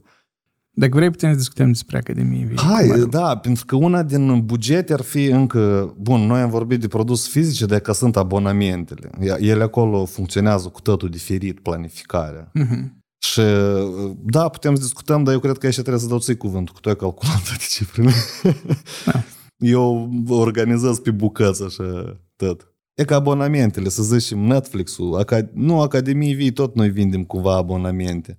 Dar ce, ce să mai vinde în baza abonamentelor? Troleibuzele, biletele la troleibuză să vând cu 3 luni abonament, 6 luni, un an, da? Uh-huh, uh-huh. Cum să bugetează? De unde începe aici să înțelegi, cam, să-ți planifici toată tema asta de managementul financiar? Atunci când vinzi abonamente? Uh-huh, uh-huh. E tot aceeași abordare cu cheltuielile fixe, variabile pe care tu uh-huh. le ai și tot așa uh-huh. mai departe și identifici câte abonamente tu trebuie să vinzi ca să atingi scopul. Uh-huh. Unica și la abonament că tu poți să-ți permiți, de exemplu, să ai un cost pe achiziție de abonament mai mare decât o lună. Pentru că dacă ține, de exemplu, în mediu uh-huh. 3 luni, uh-huh. apoi tu în a doua lună, a treia lună poți să o acoperi și să ai un mini profit pe partea asta. Și iarăși trebuie să, fie, trebuie să vezi cât ești de confortabil tu pe asta, banii care îi ai, uh-huh. să, să-ți ajungă, să-ți acoperi numai câte leacă vânzările pe care tu le faci la început. Dar pe asta este că cumva trebuie să-ți asumi cheltuieli pe o perioadă mai lungă, da? Da. da Pentru da, că ele se răscumpără mai târziu cumva. Iată, asta ține de, de obicei ține de startup-uri. Uh-huh. Că ei trebuie să-și financeze o parte a business-ului pe o perioadă mai lungă, considerând că nu să mai aibă vânzări uh-huh. mult timp. Sau vânzările care să le aibă să fie suficiente tocmai peste câțiva ani, uh-huh. câteva luni. Și atât una din moment de unde, de unde găsești investiții. Uh-huh. Și atât asta sunt întrebările de angel investors, de ai ieșit la bursă în Lituania, Estonia și tot așa mai departe. Dar care ar fi sursele, de exemplu, de a finanța uh, o afacere, să spunem că... Nu startup, eu cred că afacerea mică și se numește un startup, da, da? Da, da. ca să nu-l uh, divizăm, că nu vorbim de unicorn și de stilul ăla de startup-uri din America. Nu, uh, startup-uri e orice început de business, un business la început, uh-huh. asta e startup. Uh-huh. Poate fi mare, poate fi mic și tot așa mai departe. Uh, doar că întreprinderea mică poate să nu fie startup, poate să nu fie la nivelul ăsta, poate fi... Na, e că Star Kebab tot e companie mică, da? Serios? Da, nu cât are 11 locații sau cât are 20 mm-hmm. locații. Nu-i miliarde sau milioane, sute mm-hmm. de milioane mm-hmm. de euro mhm. și tot așa. E, dar ea, ea că fiind întreprindere mică sau mijlocie, își permite să își acopere vânzările. Uh-huh. Iată, partea asta cu management financiar la startup-uri e, e, na, e la fel de simplu cum ți-o imaginezi că este. Adică tu investițiile în companie poți să ai din diferite surse. Poți să ai de la rude, prieteni și tot așa mai departe. Investițiile proprii și asta e o, un tip de calitate a investițiilor. Și deja tu să ai investiții din partea angel investors, ăștia, ăștia care na, sperăm că sunt puști. Uh-huh. Dacă să ai ceva, să dai, dacă nu, Dumnezeu cu banii ăștia. Tu crezi că chiar cineva investește cu așa atitudine? Eu am întâlnit cazuri în Moldova care investesc cu așa atitudine. În SUA, da, sunt mulți. În Silicon Valley sunt mulți. Dar în Moldova am întâlnit câteva cazuri. Și contează, contează omul și ala să creadă în idee? Sau ce? Să nu vadă rațion... Deci... În tine să creadă. Am înțeles. Tu ați poți genera, cumva. Uh-huh. Ideea uh-huh. e bună și tu ați tu n să de, dai mâinile în jos când uh-huh. îți fie greu. Uh-huh. Și iată, cumva, sperăm că și n și n și boxni. Am înțeles. De la bancă tu rare ori ați poți să iei bani în cazul startup-urilor pentru că trebuie să ai istorie. Adică trebuie să cauți oameni care au bani și să le propui ceva și interesant pentru dânsii. Chiar dacă ești cu un produs nou și vii cu dovezi că el pur și simplu e produs revoluționar și a schimbi piața, tot nu dă bancă. Nu, nu asta de Nu? Nicac. Nu, nu, nu. Am Așa înțeles. lucrează băncile. Deci tu numai trebuie să te pui singur mai întâi în picioare, să te înveți asta tot să numeri, relația cu statul bun, rapoarte bune financiare și numai după asta să aplici la Să credit. ieși în da? profit, da. De ca să Am înțeles. Mai mult. Ca să-i știi. dai dovadă că poți să achita din profit cumva, da? Mhm. Mm-hmm. Tema asta. Am înțeles. Complicat din aici. rulajă, Mhm, mhm. să-ți permiți. Ok. Da, e destul de complicat. E pe că trebuie să te gândești de unde iei bani dacă banca nu-ți dă. Mhm. Și atât tare multe situații nu sunt așa că ai manevre. Mhm. Neamuri cu metri. Da, dar vezi că e... Și este tot, adică neamurile și cu metri nu, nu doar în Moldova, asta și e plan general, este și terminologie specifică pentru Mhm, investițiile astea. Am uitat cum se numește, dar ea este. de la neamuri și de la prieteni? Da. Am înțeles. Da, uite-te, hai să mai vorbim eu aici, ne-am notat... Uh... Apropo, uh, interviurile date se filmează în studioul din Academiei Vie. Asta e o universitate online pe care o dezvoltă alături de o echipă din 10 oameni. Vă imaginați? Așa că dacă sunt oameni interesați de marketing, promovare online, social media, cum să faci bani din copywriting, cum să faci bani promovând alte afaceri online, pe Facebook, pe Instagram, da? Aveți în descriere link și câteva oferte tare interesante. Înscrieți-vă, eu pun mâna în foc pentru cursurile date. Despre diferența dintre producție și servicii. Uh-huh. Iată, este vreo diferență în gestiunea banilor, în formarea prețurilor, de exemplu? Cu cât mai complicat e, e, business-ul sau modelul de business, cu atât e mai complicat să faci management financiar. Dar care se consideră mai complicat, producția sau serviciile? Serviciile sunt una din cele mai simple. Pentru că tu ai cheltuieli mm, simple, Uh-huh. e, la tine toate ieșirile de bani aproape că sunt cheltuială, e, în cazul în care prestează anumite servicii simple. Da? De Mhm. exemplu, în cazul la Academiei Vii, e destul de complex partea asta. Uh-huh. când eh, prestezi servicii de, nu știu, abonament, eh, hai să zicem Netflix suntem, Mhm, da? mhm. Și noi îți vindem abonament, e un fel de serviciu care îți dau voie să te uiți pe platformă. Uh-huh. Dar produsele pe care le are Netflix, e că acolo de management financiar e super complex. Uh-huh. Deși e complex pentru că ei cumpără drepturi la filme, drepturi Mhm. la filme poate fi pentru o anumită perioadă, pentru o anumită regiune. E, Tu nu știi randamentul lui, câți bani să aducă anume pentru filmul ăsta. Uh-huh. E, Tu trebuie singur să investești în filmul tău. Iată, de exemplu, noi la Academie Vii Mhm. investim în cursuri, da? Da, da, da. Și atât cursul ăsta, care e cheltuială? Și cheltuială tu ai cu cursul concret. E mare, de, înainte de a vinde, e foarte mare. Nu, de exemplu, atunci când tu creezi un curs, Uh-huh. da? Uh-huh. Și atât, la cursul ăsta lucrează, e, să zicem, Vica, Iana, Da, Și- cinci oameni. să cinci zicem. oameni, da? Iată, cinci oameni. Salariul lor intră în în costul cursului. Da, da. să Dar asta spunem- nu e cheltuială. Da, deși? Asta se consideră capitalizarea bunului dat. Adică tu, cursul ăsta, el crește în valoare. El e Mhm. ca și un activ care crește mai mult și mai mult în valoare. Tu nu ai Mhm. cheltuială. Cheltuială e atunci când um, nu ai beneficiu cumva direct sau tu o să ai un beneficiu e, sau beneficiu pe care îl ai în urma cheltuielii date, o trecut deja. De aici tu, activul tu, ca să mai ai beneficiul din dânsul. No, ok, hai să vorbim, hai să ne aprofundăm dar în cursuri, aici am așa și tare, eu cred că și interesant. Deci, hai să, exem, să luăm exemplu nemijlocit de la cursul copywriting. Numai un curs să-l luăm, da? Da, mai. Noi am început să Ne- lucrăm la stai, el în ianuarie. Noi, noi am pierdut deja pe toți care ne ascultă. Nu cred. nu cred. Ok. Uh, am început din ianuarie și l-am lansat undeva prin iunie, dacă nu greșesc. Da? Deci 5 luni am lucrat la el, echipă din 5 oameni, să zicem. Da? Mhm.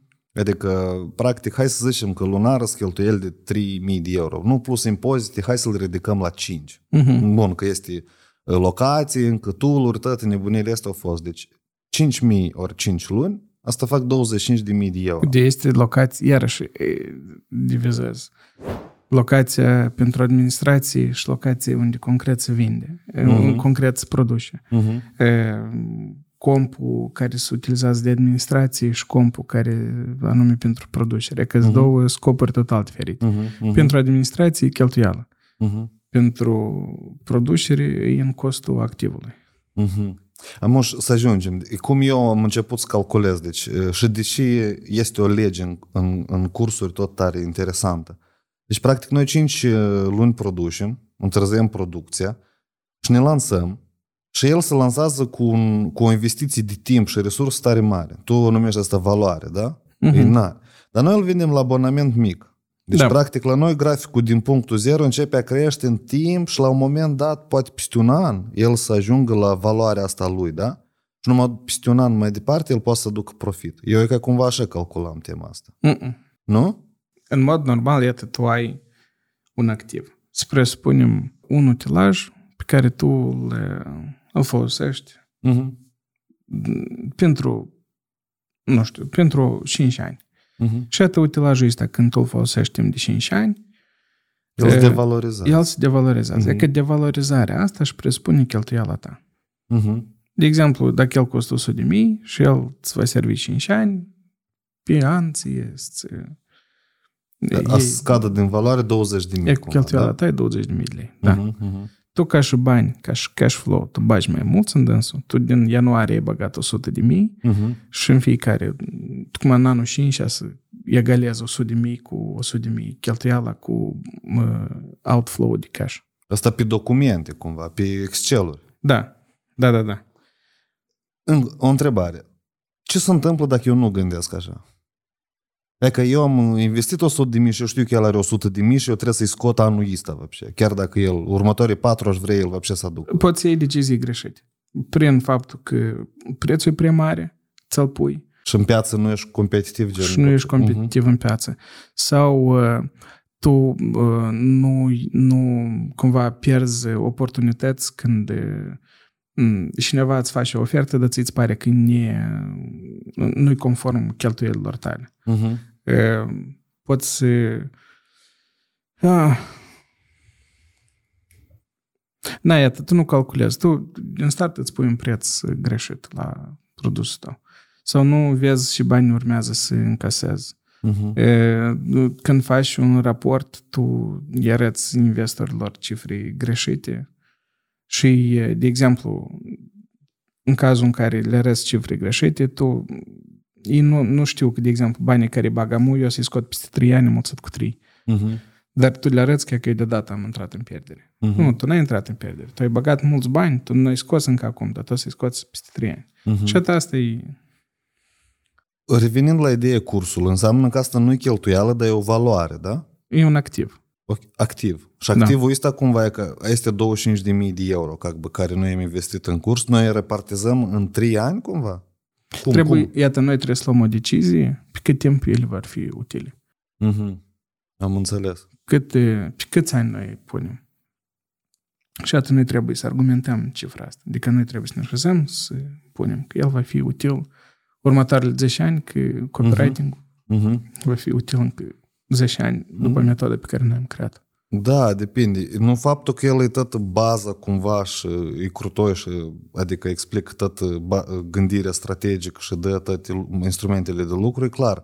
Deci există numai un factor imprevizibil. Asta e dezvoltarea tehnologică, AI-ul. Asta e tema. E că, Și cât de repede el o să devină în, în uz, o să intre e în că uz. imaginează-ți că la un moment dat toți colegii pleacă și la produsul ăsta nimeni nu mai lucrează. Mhm. Oricum, produsul ăsta tu îl poți vinde, tu îl Da. poți utiliza. Da. Și iată, tu cheltuială n să ai, Mhm. n să ai outflow de bani. Dar venituri să ai, dar asta nu e chiar posibil. Mhm. Că cheltuiala oricum e faptul că activul ăsta se devalorizează. Și Mhm. că în cazul dat, tu ai cheltuiala și aia și veniturile care se le încasezi. Deci eu uh, calculez rentabilitatea, cum, uh, adică eficiența sau cum, uh, da, rentabilitatea cursului dat îl calculez exact în atâția ani cât mi-l propun eu el, că el se devalorizează, da? Până în Da. zero cumva, da? Da, da, da. Deci dacă spunem că luăm 5 ani, e ca produsul este 5 ani, apoi ies că eu tocmai peste 5 ani, 2022, în 2027, să înțeleg cât de rentabil a fost cursul ăsta? După și îl vând, toți, toți ani Nu, și... nu, nu, tu în fiecare secundă poți să vezi cât e, sau în fiecare lună. Tu știi pe fiecare lună care e cheltuiala cu dânsul uh-huh. cu este 5 ani, cu activul care e pe 5 ani. Tu știi că pe 5 ani e 100 de mii, 20 de mii pe an, înseamnă că nu știu cât iese acolo, vreo 1800 pe lună. Uh-huh. Și atât, tu trebuie să faci venituri mai mult de 1800, ca să fie el mai rentabil decât activul ăsta. Deci tu investești acum până la lansare, uh-huh. o sumă mare de bani și apoi investiția asta de care ai creat valoarea, sau mă rog, eu o văd ca și cheltuială oricum, tu o repartizezi în pe luni și pe rapoarte ies ca și cheltuieli lunare mici. Da? Exact, da. Am înțeles. De asta ca și cum ai face investiții într-un utilaj. Uh-huh. E tot aceeași situație, da? Uh-huh. Tu cumperi un utilaj, dar asta nu e cheltuială. Uh-huh. Tu cumperi utilajul, care utilajul îți va servi pentru o perioadă îndelungată, îndelungată, îndelungată. Dar ți trebuie investiția asta din start să o faci. Am înțeles, am înțeles.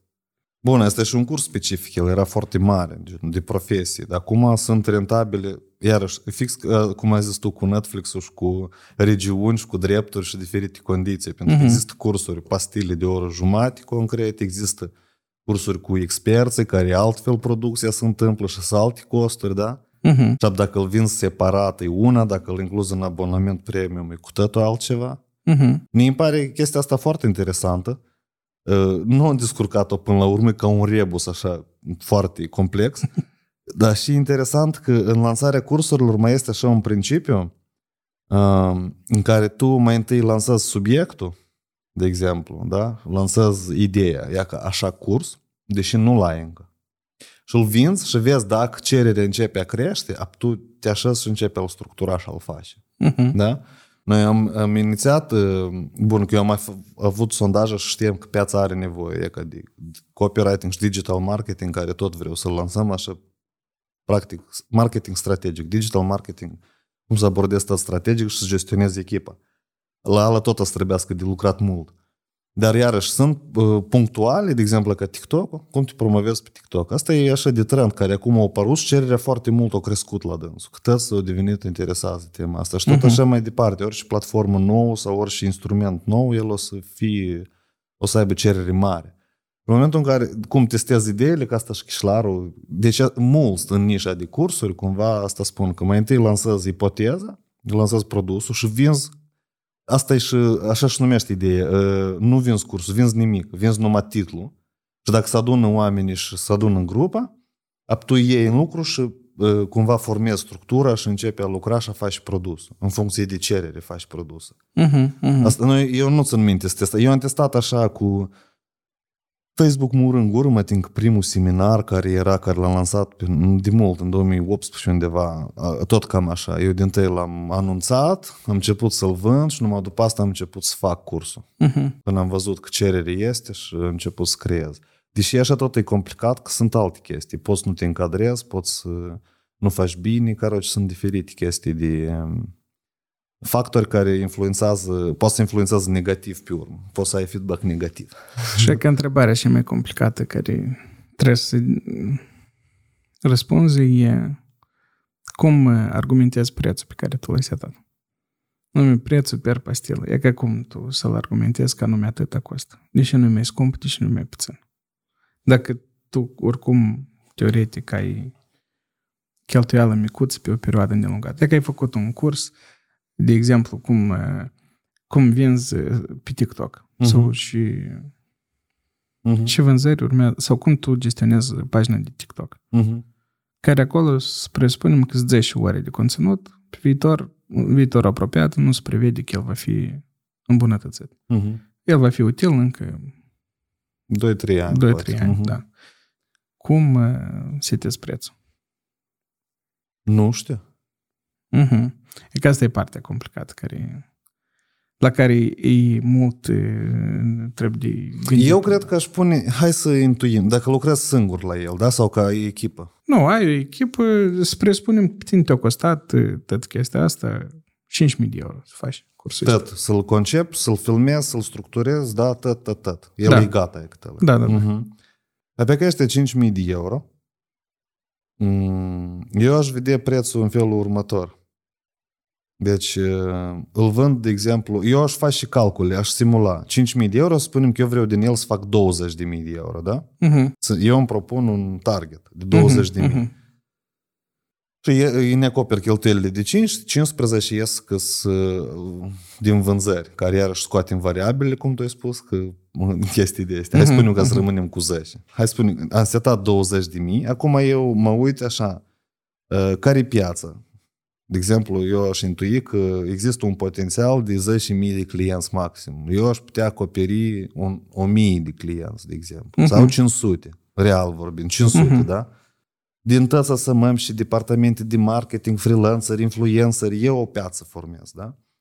Și eu îmi propun 1-3%, nu mai mult din piața asta, cifră estimativă, ca să nu dau greș. Ajung la 500 de oameni și eu 20 de mii și împart la 500 și înțeleg că trebuie să-l vând cu 400 de euro. Ies așa? 400 500, 20 de mii, da? Deci mă verific. E că cred că a, asta ar fi unul din metode. Eu îmi pun un target, uh-huh. deci 20 de mii la 500 de oameni. A, ai 40 de euro acces. Uh-huh. Da, da. Și a ta e Vinde cu 40 de euro. Nu, într-un fel, asta e una din metode. Nu cred. Nu cred că aș vinde cu 40.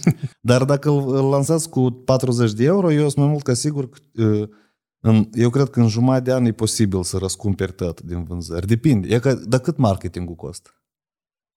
Să faci publicitate, vezi? Uh-huh. De exemplu, dacă mine vânzarea mă costă 20 de euro, clientul pe 40 de euro check, Înseamnă că eu trebuie să dublez numărul de clienți ca să ajung la cifra asta din casări sau cumva, da? Uh-huh. Înseamnă că trebuie să dublez și perioada de vânzare. Da. Cumva sunt multe variabile mai scurt aici. Exact, trebuie să iei în considerare. Nu știu, bun, apă, dar tu cum zici? Că trebuie disimulat? Eu aș lua invers, anume concret în cazul dat, eu aș lua prețul de piață. Adică aș vedea cam cât ar fi în piață uh-huh. pentru un astfel de uh-huh. e, de curs, de curs și aș da? lua cumva de la sfârșit în coace. Uh-huh, uh-huh. E că cât ar putea să dai clientul și calculează că cât nu ar putea să ne până la sfârșit. De exemplu, clientul ar fi gata să dea 60 de euro. Uh-huh, da? uh-huh. Dacă un client în mod normal da 60 de euro, eu având o cheltuială de ads de 10 euro per achiziție, uh-huh, uh-huh. iată 50 de euro eu îi fac pentru fiecare vânzare, minus alte cheltuieli variabile și ajung iarăși la 40 și iată invers. Eu aș lua o invers. E că mm, întrebarea de cum setezi prețul este întrebare mereu actuală pentru aproape orice companie. Și dureroasă. Pentru că uneori poți să-l setezi greșit și să mergi pe un produs bun, de exemplu, dar greșit total și îți deprinzi publicul să consume, de exemplu, produsul tău foarte calitativ la preț jos Uh-huh. Când ai să crești prețurile, schimbă segmentul, de, înțelegi? Deci tu dacă te prinzi oamenii să consume produsul, de exemplu, la 10 lei, asta e pâinea. Eu ni toată vremea îmi place să aduc exemplu cu pâinea. Pâinea de 5 lei o consumă un anumit tip de oameni, da? Și tu dacă pâinea asta e să vrei să o crești la 15, tu trebuie să o vinzi cu totul la alți oameni. Deci așa care ți-o cumpărat la tine pâinea, cel mai probabil că nu o să o cumpere. Pentru că ei au un anumit uh, comportament, un anumit nivel de venit și anumite așteptări de la produs. Da? Și tu dacă îi crești brusc prețurile, pe ei să găsească produs alternativ cu același uh-huh. preț. Da, dacă crești prețurile și înseamnă că pâinea ta deodată devine competiție într-un alt categorie de preț, unde e altă competiție, poate și ambalajul super uh, diferit, Ă, poate să fie deprinderile publicului tare înrădășinate de a cumpăra un anumit produs, știi, și să te lovești de deprinderea oamenilor care să trebuiască să le schimbi percepția. Și cu totul alte strategii de marketing deja. Deci prețul oricum se încadrează în categorii. Nu poți ă, să-l schimbi radical. Și când iei decizia să faci un preț, ă, când greșești cu prețul, poți să o iei hăisă. Uh-huh. Eu așa cred că. Și aici e riscul mare când Uh, eu am luat, da, după medii. În general, eu când am făcut uh, acum 2 ani o verificare la piață, la cursuri, am convenit cumva uh, că 100 de euro pe oră de content e ok. Dar eu am analizat toți jucătorii din România, cât, câte ore de content au, la și subiecte, de exemplu, la și prețuri, care e prețul total pe cursuri, care e media pe oră, cumva am ieșit eu la faptul că conținutul nostru din Academie, având 100-150 de euro ora, ă, se poziționează ca ă, un produs premium în segmentul lor, că la dânsă e mult mai ieftin ora. La dânsă ies, cred că la competiție ies 40-50 de dolari.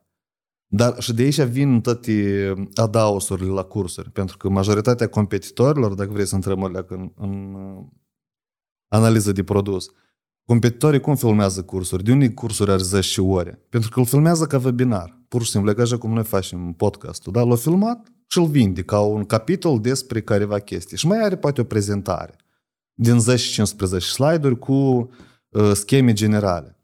Acum, sau vinde numai accesul la video și accesul la texte și la produse materiale, faci și upsell.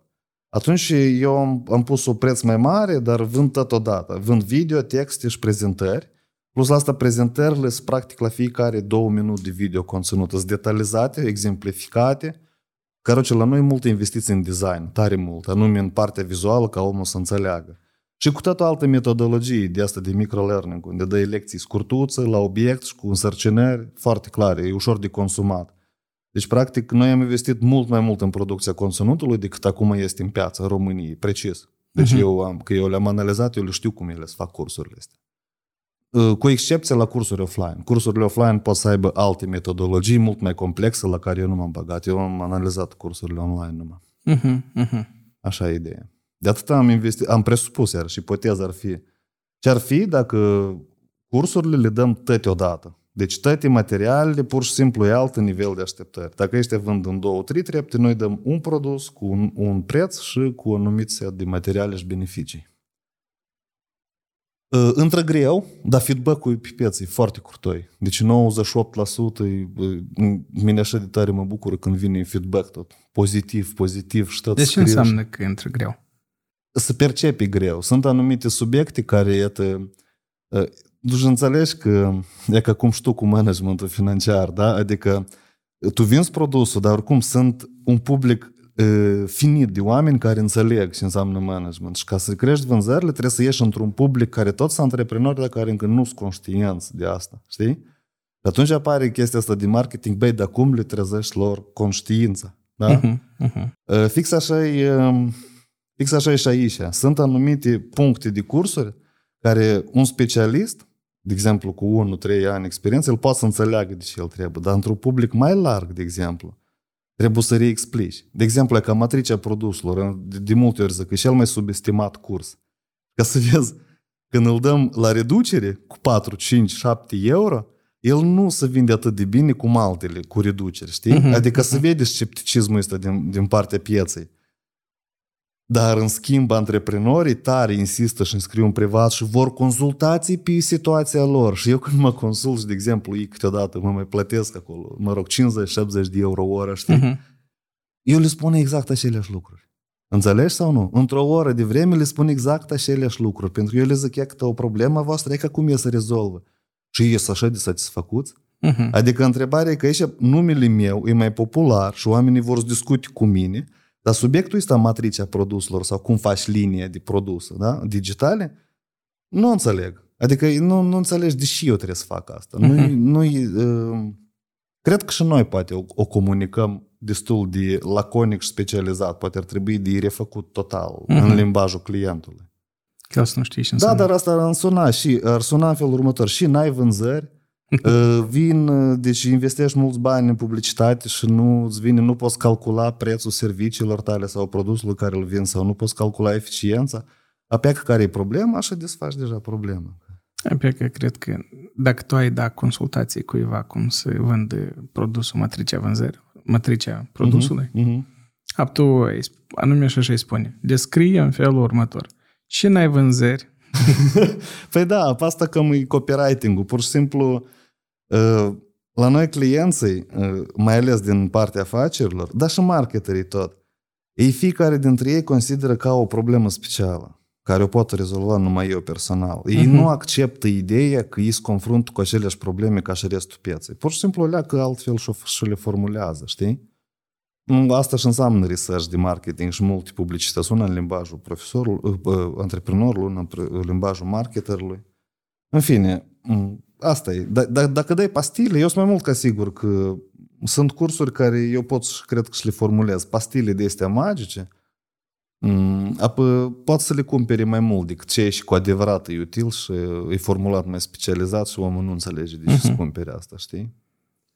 E mai simplu să spui că, iată, cum învați să faci mari, să vinzi de 10.000 de euro pe lună. E ok, dar stai o leacă. Asta e una din probleme care s-au confruntat amazonienii în România. Eu au făcut promisiunea asta super bună, marketingul a fost bun, gen cum să lucrezi patru ori de pe plajă și să faci business pe Amazon acolo. Uh-huh. Da? Deci tare mulți s-au prins, lor le-a plăcut promisiunea de marketing, că au cumpărat peste 3000 de oameni, cu 1000 jumate cursul, înțelegi? De euro. Deci acolo a fost încasări în 2 ani foarte mari. Uh, dar ideea e că din toți, tot volumul de clienți, numai 10% au reușit să pună afacere în Amazon. De restul 90% nu le-au reușit, caroce. Să nu dus până la capăt. Nu, da, din diferite motive, dar au învinuit autorul produsului. Unii nu au prevăzut bugetele, alții au ales alt, niște produse mai scumpe și nu le-au ajuns investiții, alții au greșit logistica, alții au greșit marketingul, înțelegi? Au fost multe, multe greșeli diferite, alții au cedat pur și simplu. O zic, mm-hmm. asta nu e meu. Dar până la urmă au rămas de vină cel care a făcut promisiunea. Și Alex Hudițan s-a întâlnit cu un hate foarte mare. Și adică au fost gălăjii mari pe atunci. Asta erau acum 5-7 ani, nu știu. Uh-huh, uh-huh. Exact așa și aici. Tot trebuie să fii atent cu promisiunile. Și promisiuni faci. Eu știu că e cu cât mai curajoasă, cu atât mai mult prinde. Dar totodată trebuie să ai instrumente de control ca audiența să nu te heitoiască, știi? În fine, cam asta e. Deci hai să rezumăm cu banii și cu gestiunea banilor. Eu aș vrea poate să încheiem cu un set de nu știu, indicatori principali pe care, de exemplu, antreprenorii de afaceri mici sau e ca în primii trei ani uh, de existență afacerii dezvoltare, ce ar trebui să urmărească? Obligatoriu sau altfel, dacă vrei. Ce indicatori de bază trebuie să raporteze directorul financiar fondatorului? Uh-huh. Ca fondatorul să nu fie, de exemplu, amăjit. nu, e o leacă dificilă întrebare. Da? Anume, și indicatori trebuie să raportezi ca să nu fie amăjit, că el poate fi amăjit și altfel. E, mai pe scurt, ce indicatori ar trebui să urmărească? Minimum indicatori care trebuie să urmărească uh-huh. e, antreprenorul ca să țină mâna pe pulsul companiei. Așa să o numim. Da, da. Rubrica. În primul rând, m- da, trebuie, sau hai să zicem așa, un set de ce el trebuie să întreprinde. Trebuie să-și facă numai decât un buget. Un uh-huh. buget clar, calculat pe e, și venituri minime el trebuie să facă ca să-și atingă profitul dorit uh-huh. și ca să iasă în zero. Numai decât în fiecare lună să vadă și vânzări el trebuie să facă. Și după asta în fiecare lună să urmărească PNL-ul, adică profitul și pierderea, profitul de la sfârșit, cheltuielile să fie în linie cu bugetul, venitul să fie în linie cu bugetul. Asta e unul foarte important. Și doi, trebuie să urmărească cash flow. Fluxul de numerar, iarăși, își face o previziune pentru un an înainte, considerând că are vânzări, considerând că are termen de plată la furnizori, considerând că are termen de plată de la clienți, vânzarea de acum poate fi încasată luna viitoare, dar achiziția din luna asta va fi vândută peste 3 luni, dar achiziția trebuie de făcut acum și în avans și tot așa mai departe. Trebuie să fie luat în considerare numai decât toate momentele astea la formarea cash flow-ului. Vezi, în și luna ai exces de bani, în și luna n-ai bani. Ajustezi, uh-huh. cauți de unde acoperi lipsurile. Și după ce ai făcut previziunea, în fiecare lună urmărești să atingi cum trebuie rezultatul. După care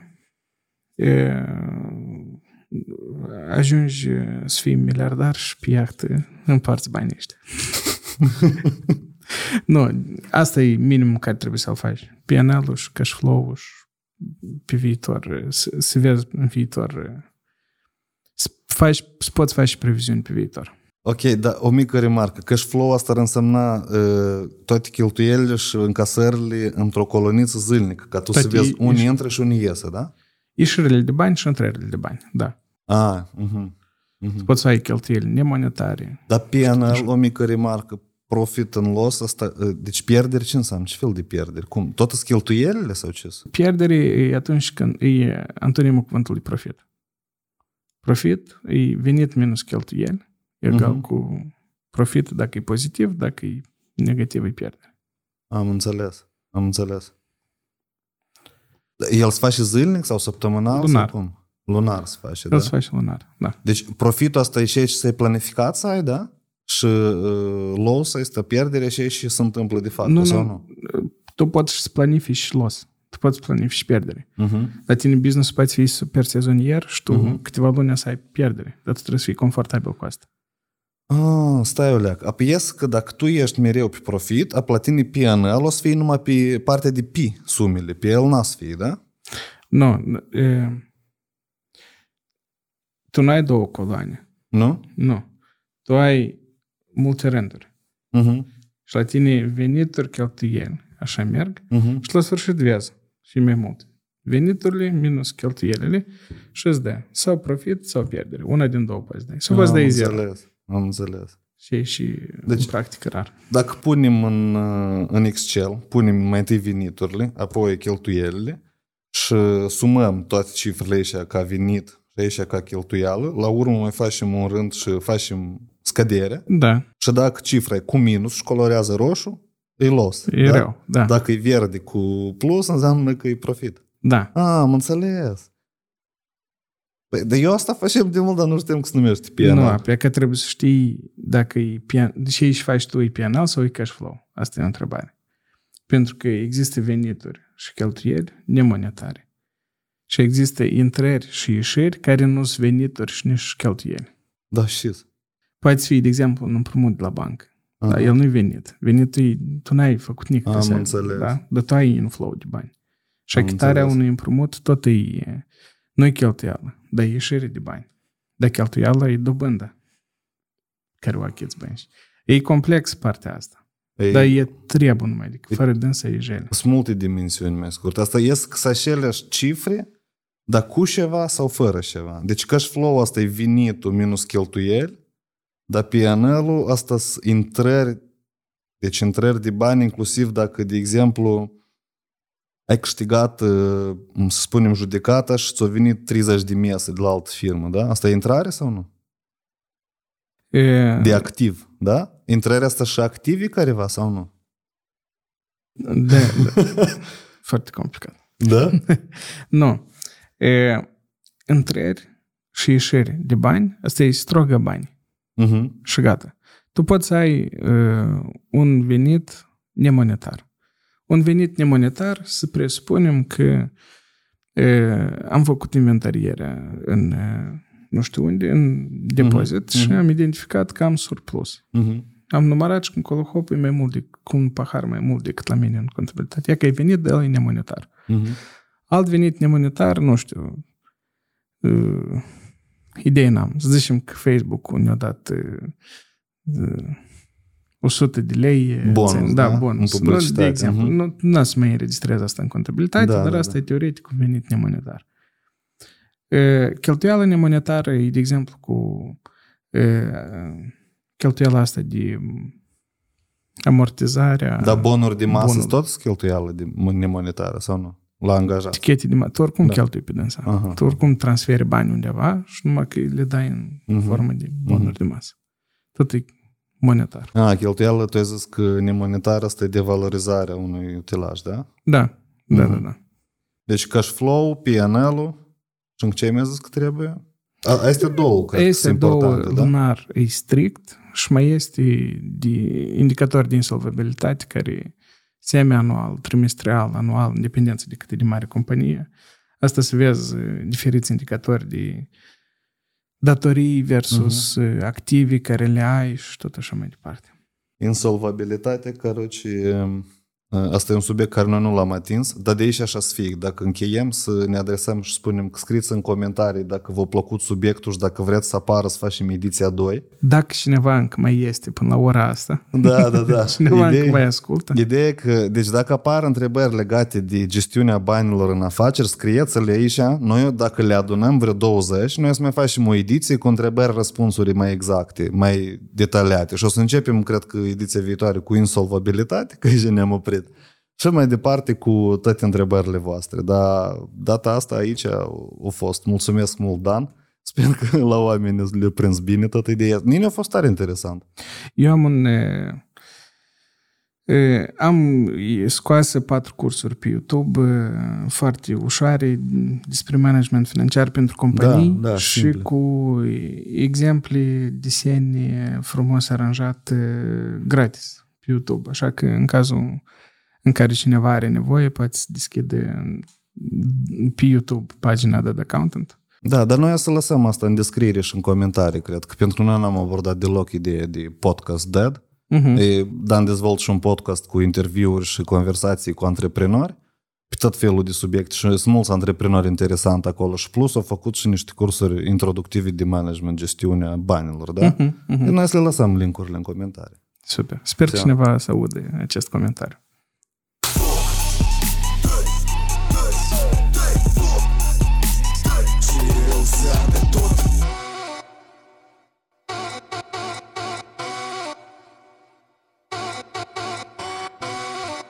Plecat în câmpul drept Să mă întâlnesc cu tot ce e. rău